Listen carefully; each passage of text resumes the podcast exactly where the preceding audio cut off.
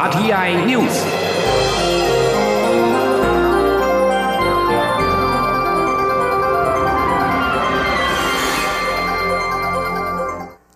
各位好，我是主播王玉伟，欢迎收听这节央广主播台提供给您的 RTI News 新闻。首先带您关注，明天就是二二八事件纪念日。蔡英文总统今天上午在总统府接见二零一九海外二二八遗属返乡团，针对转型正义的工作，总统表示，这两年有了突破性的进步，未来不管是继续厘清真相、继续追究责任，或者该继续推动的教育，政府都不会停下脚步，各种机构间。也将密切联系，发挥最大能量，共同实现转型正义。今天记者欧阳梦平的采访报道。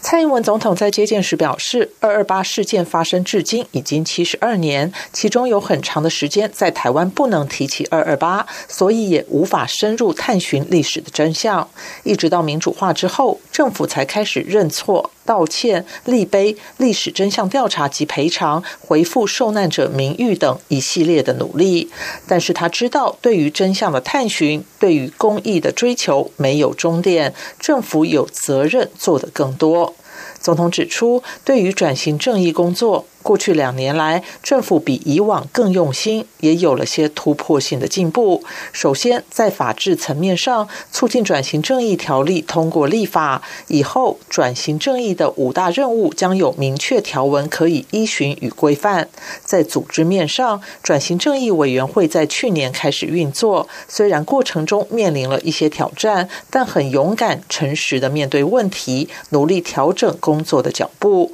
另外，二二八事件纪念基金会挖掘出过去没有被发现的受难者，并预计在今年年中发表二二八事件转型正义报告。文化部的国家人权博物馆也在去年挂牌运作，让社会大众有更多机会与管道深入了解转型正义工作的内涵。总统强调，政府不会停下脚步，未来也会加强各机构的合作，共同实现转型正义。总统说。继续厘清真相，继续追究责任啊！呃，该继续推动的教育啊，我们都没有一刻会忘记哈，也不会停下这个脚步啊。那各种组织机构之间也会有联向呃横向的合作啊，密切的联系，发挥最大的能量。我们要。发挥整个部会之间的协调，共同来实现我们转型正义的这个工作。总统表示，对于转型正义工程应该达成的任务，政府一定会去做。他也希望民间及二二八遗属们能够给予更多建议与讨论，才能做得更彻底、更完整。中央广播电台记者欧阳梦平在台北采访报道。政府推动政策与改革，却未能反映在选举或民调上。副总统陈建仁今天接受广播媒体专访时表示，蔡英文总统是深思熟虑的思想家，坚持理想的行动家，也是悲天悯人的慈善家。许多政策考虑的不是选举，而是为了国家的长远发展。他并且指出，许多政策现在还看不出效果，但是他有信心，二零二五年就会看到很好的成果。今天记者欧阳梦平的采访报道。副总统在接受专访时被问到，他在与教宗会谈时怎么介绍蔡英文总统。副总统表示，他说蔡总统是个深思熟虑的思想家，而且在思考政策时考虑的不是选举，而是国家的长治久安。所以，不管是绿能、长照或是创新产业，都是为了台湾的长远发展，而不是短视尽力的政策。副总统也表示，蔡总统是个坚持理想的行动家，觉得该做的都会坚持。像是年金改革，就是为了让世世代代都领得到。另外，他也认为蔡总统是个悲天悯人的慈善家，在和他讨论长照或医疗等议题时，考虑的都是如何让比较弱势的民众得到更好的照顾。副总统并认为蔡总统是难得一见的国家领袖。对于蔡总统目前的民调落后。副总统坦言，确实有压力，但他认为民调是一时的，是个警惕，也是鼓励，希望能够危机变转机。他表示，有许多政策现在还看不出效果，但他有信心，二零二五年就会看到很好的成果，所以必须让大家了解政府的用心与努力，也要接地气。他说。你今仔日要看结果，看无，但是十年后，你就感觉讲，哇，台湾开是遮尔无相共，但是咱政府做足侪吼，拢无互百姓吼有了解，所以讲我安怎互人民有了解咱的用心，咱的拍拼，啊，同重要的，也是讲爱有接地气吼，人民的迄个感受吼，咱爱有吼，我啊，总统伫即方面吼，伊也有诶，真真认真要得做啦。副总统表示，蔡总统没有公开行程时，常常找百工百业的人士提供意见，并以开放的心态了解各界的鼓励与期待。他并指出，曾经有二十几位欧盟代表对他说，看过台湾几任总统后，认为现在在做的是政治家的事，不是做政客的事。蔡政府最重要的是如何让台湾长治久安，也希望民众能够继续支持。中央广播电台记者欧阳梦平在台北采访报道。二零二零年总统大选议题升温，台湾民意基金会今天就可能的人选进行民调，结果发现支持高雄市长韩国瑜参选总统的只有两成九，而若是由蔡总统、前新北市长朱立伦和台北市长柯文哲三强鼎立，则柯文哲以百分之三十五点一的支持度领先，朱立伦的支持度有百分之二十五点六，蔡总统则是百分之二十四点三。今天记者王维婷的采访报道。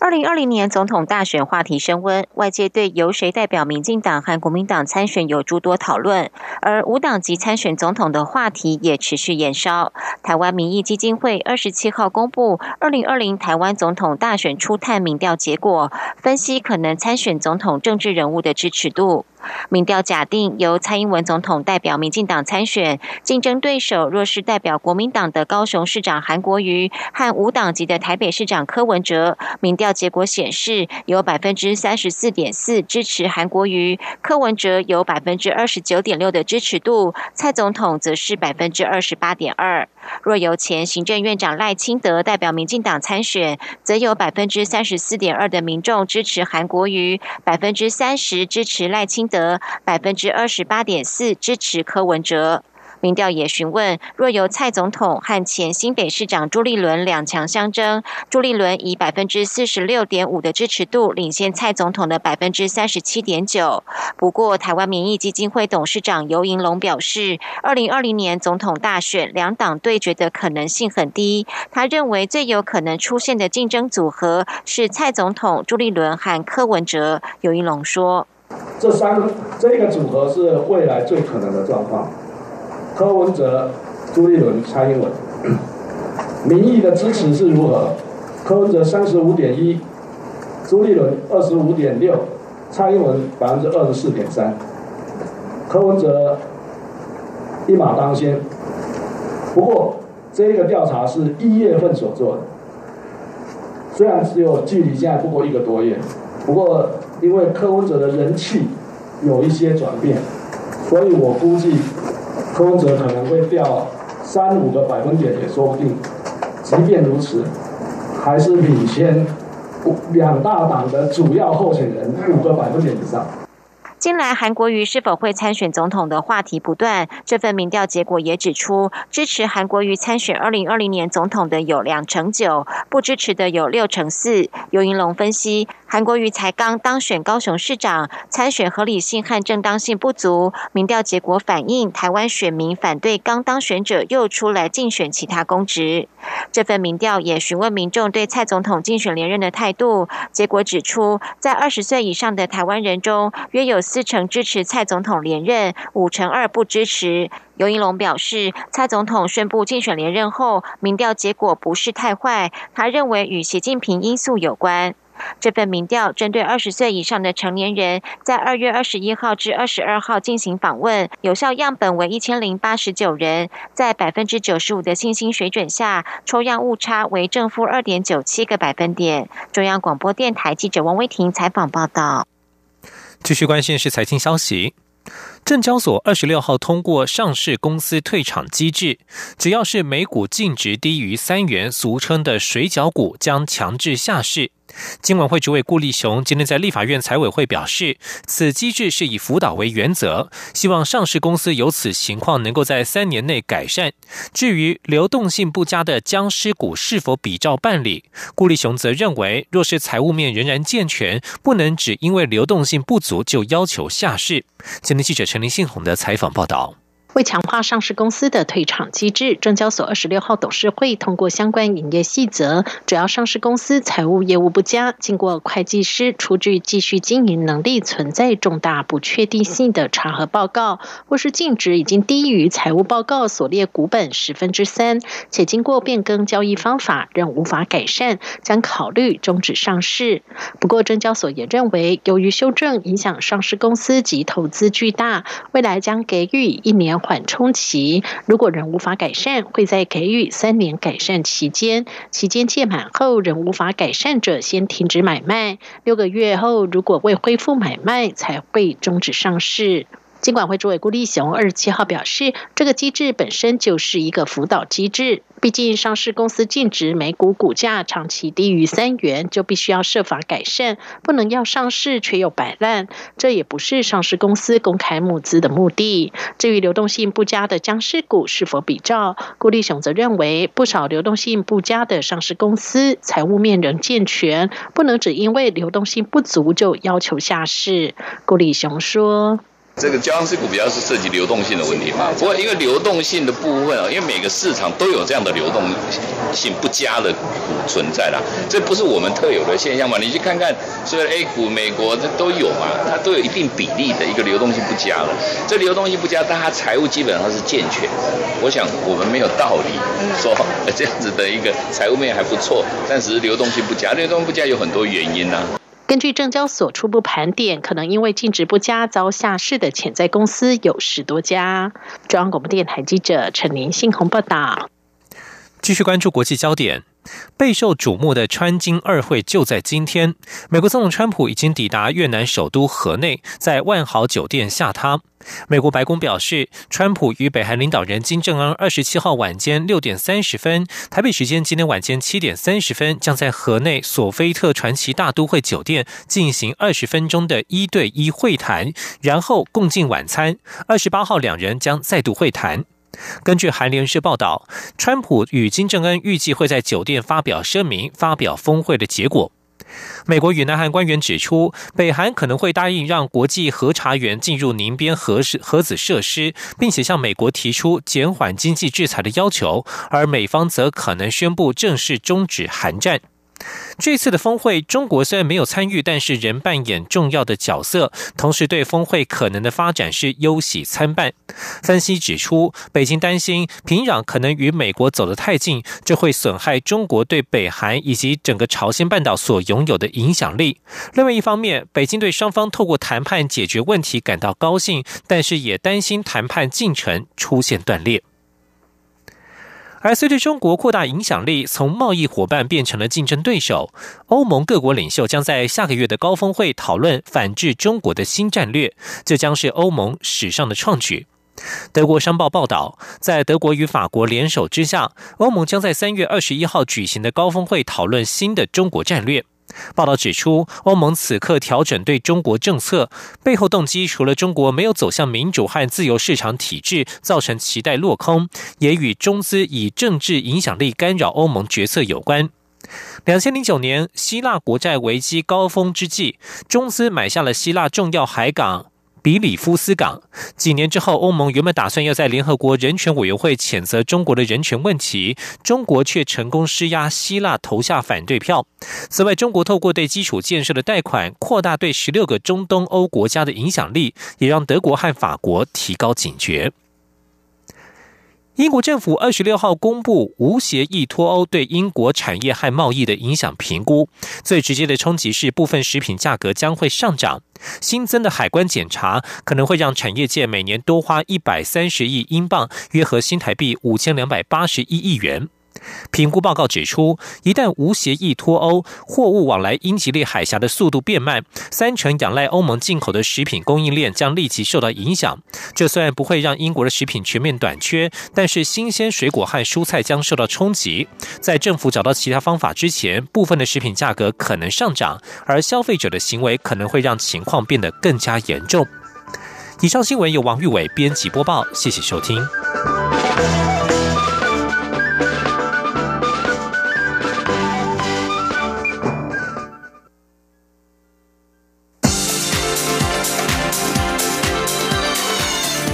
是中央广播电台台湾之音，欢迎继续收听新闻。欢迎继续收听新闻，我是陈怡君。国防部今天公布明年度汉光三十五号演习的规划，除了五月三十号在屏东的联合反登陆作战之外，五月二十八号的国道彰化花坛段的战机战备跑道起降，更是国人瞩目的焦点。国防部表示，上一次实施战备道起降是在二零一四年的九月，今年配合国道整修，也顺势维系空军在国道起降的战备能量。记者杨仁祥、肖兆平的报道。国军年度重要演训汉光演习，今年来到第三十五号。演习亮点在于五月二十八号，空军要在国道彰化花坛段的战备跑道进行主力战机起降演习。国防部座机室联合作战处处长叶国辉表示，这是相隔五年后国军再度演练战机国道起降，为的就是搭配道路整建，维系空军战备能量。目前规划三型主力战机 E-2K 空中预警机等机型参与演习。他说：“啊，这个每隔一段时间，我们会配合高工局它的一个路面整修啊，来执行这个科目。”那所以说，我们考量的因素就是要维持这几个战备跑道能够在战时的时候可以运用。那当然，这些战备跑道每个月我们的空军司令部都有请附近的连队去做巡管，然后呢，这个我们搭配它这个这个时间，然后做这个国道战备道的起降，是考量是这个因素啊。那所以说，最主要我们当然是以我们的战备为考量，但是我们还必须要搭配这个。呃，包含我就想说，像譬如说高工局，它的道面整修啊，它的预算，它的各方面。叶国辉进一步表示，年度汉光演习其实有落实战力防护、强化滨海决胜战力、统合滩岸歼敌能量、验证不对称作战能力以及发挥全民总力的五大特色。由于那边民用战力是近年构想。因此，也成为关注焦点。叶国辉指出，动员民力修复机场跑道，与民间通信业者协同合作，都是演习特点。他说：“就是因为固定的通信站台是很容易受摧毁的，但是中华电信的所有的基地台，我们是不是可以运用？因为我们去跟中华电信讨论过以后，中华电信它是一个蜂巢式的结构，它不容易。”啊，受到暂时的一些破坏。当然，国军有多重的备用系统。那么，我们如果在军用系统这边受损的话，是不是我们可以立刻链接到？中华电信。不过，在五月二十七号到三十一号汉光实兵登场前，国军将会在四月二十二号到二十六号实施电脑辅助指挥所演习，先期强化各级指挥官作战决策能力。中央广播电台记者杨仁祥、肖兆平采访报道。立法院程序委员会在昨天已经将行政院所提的同婚专法、司法院释字第七百四十八号解释施行法草案等案排入了三月五号立法院报告事项的议程。内政部长徐国勇今天在立法院内政委员会答询时表示，针对同婚，内政部需要配合的是户政登记的部分，户政电脑系统都已经设定完成，等待法案一过，内政部立即可以配合办。理。另外，内政部预告修正选罢法，禁播选举或是罢免的不实广告。对此，徐国勇今天表示，内政部是参考法国的立法例，由法院认定是否为不实广告或是谣言，并在四十八小时内裁定移除内容或是停止刊播等处分。待内政部搜集各界意见之后，就会将修正草案送到行政院核定。记者刘品希的报道。为了遏制抹黑文化，避免候选人或是被罢免人在竞选或是罢免活动期间，因为不实广告影响选举罢免结果，破坏选举的公平及公正性。因此，内政部民政司二十六号预告修正《公职人员选举罢免法》与《总统副总统选举罢免法》。增列候选人或是被罢免人，如果认为竞选或是罢免广告有散布谣言或传播不实讯息的情势，可以检具相关事证，向法院申请紧急限制刊播令。法院应该在收到申请之日起两天内裁定。媒体如果违反法院裁定，将处新台币二十万元以上两百万元以下罚款。内政部长徐国勇二十七号上午出席立法院内政委员会前受访与询答时表示，为了避免选举时的不实广告造成不可回复的伤害，内政部参考法国的立法例修正相关法案，目前正在预告征求各界的意见。徐国勇指出。法国立法还先经过宪法法院审查，认为合乎宪法才进一步实施。他强调，修正相关法案并非内政部新创，也绝非针对媒体。内政部会在同整各方意见后，再送行政院核定。他说：“可以避免哈有一些像在选举的时候那一些用不实广告，然后等到不实广告证明了以后，那选举都已经结束了。”那受到的伤害就无从回复，所以在这里，法国是他们是认为说，在四十八小时内可以申请法院，由法院来决定是不是要把它下架，这个是由法院来决定，好不好？啊，所以我们是参照法国的立法律，不过现在正在征求各界的意见。徐国勇表示，假新闻影响的层次相当多，不止在选举，假新闻也会导致社会事件，甚至造成人命死伤，也会影响救灾，让灾害扩大。影响救灾人员的生命财产安全，所以大家都有共识要处理。全世界各国也都一样。央广记者刘聘熙在台北的采访报道。司改国事会议结束至今已经一年半，政府每半年都会公布司改进度报告。民间监督落实司改国事会议决议联盟今天举行记者会，质疑政府在儿虐、警政绩效以及法官法修法上没有实质进展，人民恐怕仍然对司改无感。不过，司改团体对于司法院在人民参与审判制度上愿意采纳民间的意见，也拟将陪审、参审两制度一同试行予以肯定，也期盼未来能够带动更多的司法制度改革。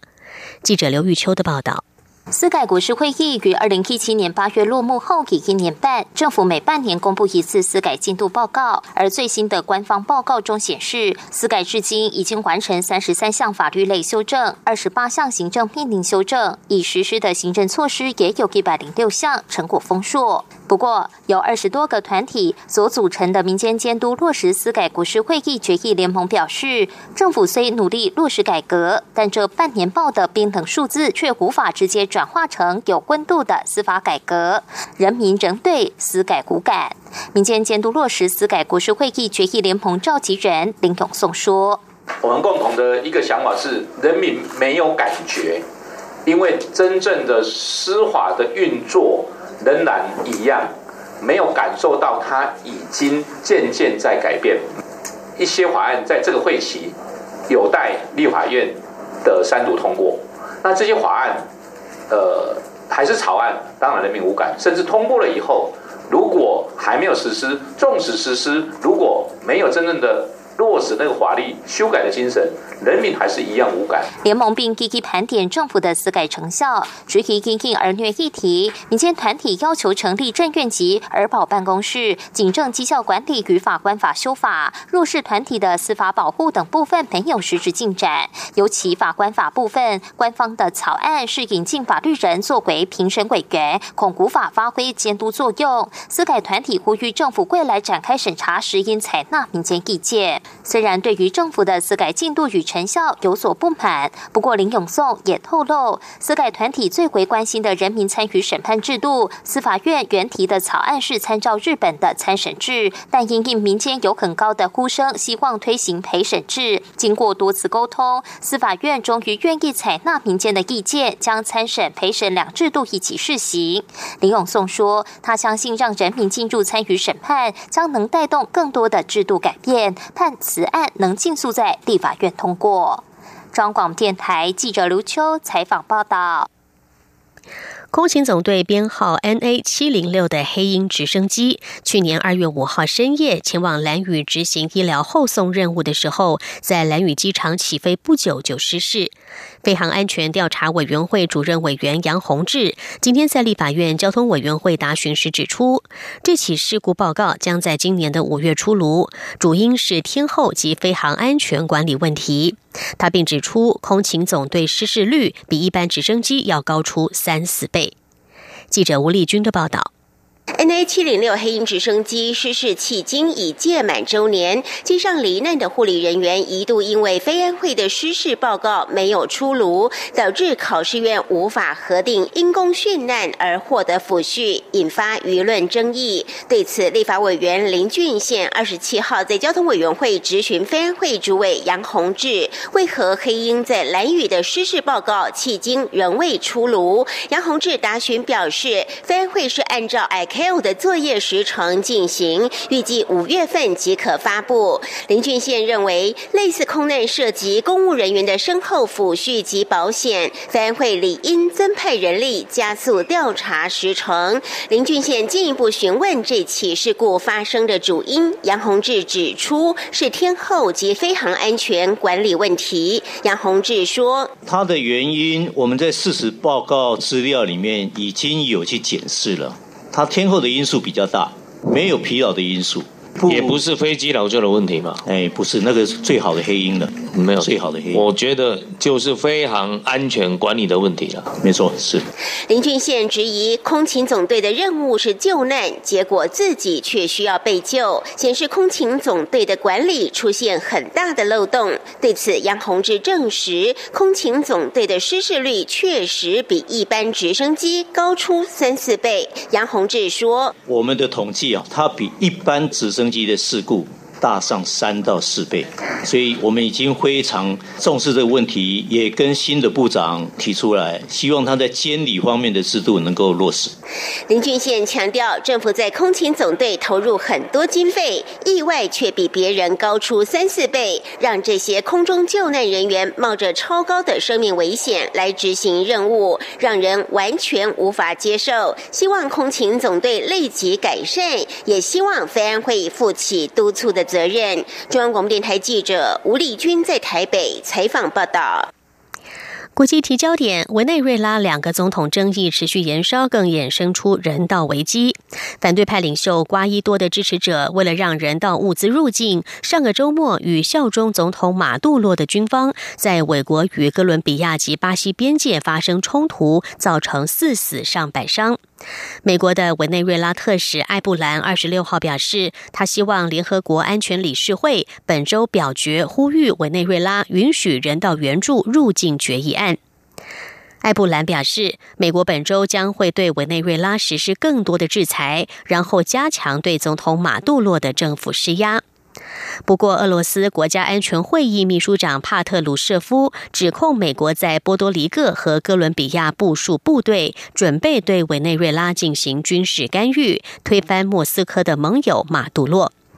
另一方面，哥伦比亚移民局二十六号表示，从二十三号以来，已经有三百二十六名委内瑞拉的军人背弃了马杜洛，并且越界进入哥伦比亚。